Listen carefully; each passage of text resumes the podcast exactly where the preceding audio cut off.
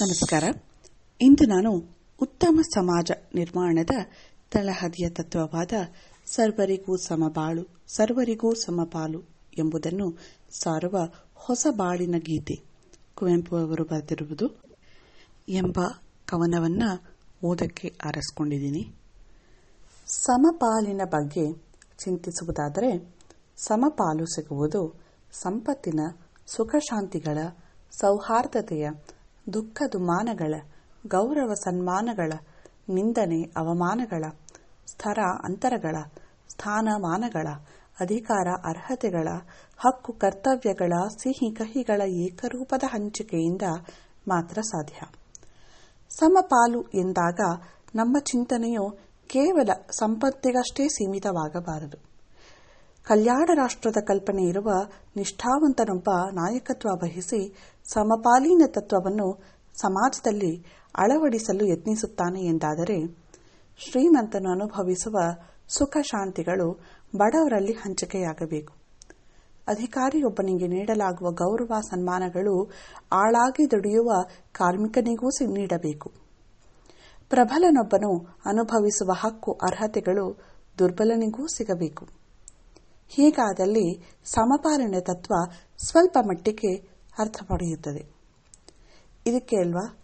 ಪ್ರಧಾನಮಂತ್ರಿ ನರೇಂದ್ರ ಮೋದಿಯವರು ಹೇಳುವುದು, ಸಬ್ಕಾ ಸಾಥ್, ಸಬ್ಕಾ ವಿಕಾಸ್. ಈಗ ಕುವೆಂಪು ಅವರ ಹೊಸ ಬಾಳಿನ ಗೀತೆ.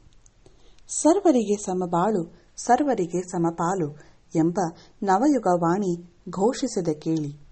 ಯುಗ ಯುಗದ ದಾರಿದ್ರ್ಯ ಭಾರದಿಂ ಬೆನ್ಬಾಗಿ ಗೋಳಿಡುವ ಬಡಜನರೇ ಏಳಿರೈ ಏಳಿ.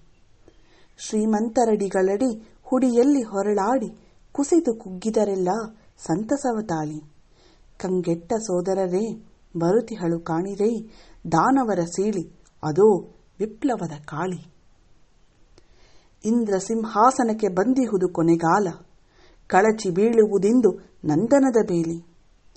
ದೇವತೆಗಳ ಶ್ಲೀಲ ಮೋದಕ್ಕೆ ಬದಲಾಗಿ ಗೋಚರಿಪುದಲ್ಲಿ ಮೃತ್ಯರ ಕೃಷಿಯ ಕೇಲಿ. ದ್ರವ್ಯಾನುಕೂಲತೆಯ ಜಾತಿಯ, ನೀತಿಯ, ಪಕ್ಷಪಾತವನ್ನೆಲ್ಲ ಕೊಚ್ಚುವುದು ಬುದ್ಧಿ. ಮತ್ತೊಂದು, ನಾಕವನೇ ನೆಯ್ಯುವರು ಲೋಕದಲ್ಲಿ ದೇವರ ನ್ಯಾಯವನ್ನು ಮಾನವರೇ ತಿದ್ದಿ. ಕೈಲಾಗದವರೆಂಬ ನಾವು ಕೀಳೆಂದೆಂಬ ಹಣೆ ಬರಹವೆಂದೆಂಬ ಮೂಢತೆಯ ನೀಗಿ ಯುಗಚಕ್ರ ಪರಿವರ್ತನೆಗೆ ಸರ್ವರೂ ಸೇವಿ. ಹೆಗಲು ಕೊಟ್ಟು ಒಮ್ಮನಸ್ಸು ಮಾಡಿ ನೆರವಾಗಿ. ಮೋಹಿನಿಗೆ ಮರುಳಾಗಿ ಮೂರ್ಖ ದಾನವರೆಲ್ಲ ತಮ್ಮ ಗೇಮೆಯ ಪಾಲನನ್ಯರಿಗೆ ತೆತ್ತು ಸತ್ತಂತೆ ಸಾಯದಿರಿ. ಸಂಸ್ಕೃತಿಯ ಹೆಸರಿಂದೇ ಶ್ರೀಮಂತರೊಡ್ಡುವ ಬಲೆ ನಿಮಗೆ ಮೃತ್ಯು. ಇಂದು ನೆತ್ತರು ಚೆಲ್ಲಿ ಮುಂದೆ ಬಹ ಮಕ್ಕಳಿಗೆ ಹೊಟ್ಟೆಗನ್ನವ ಮೈಗೆ ಬಟ್ಟೆಯನ್ನು ನೀಡಿ. ಇಂದು ನೋವಾದರೂ, ಇಂದು ಸಾವಾದರೂ ಮುಂದೆ ಬಾಳಿಗೆ ಸೊಗಸು ನೆಮ್ಮದಿಯ ಮಾಡಿ.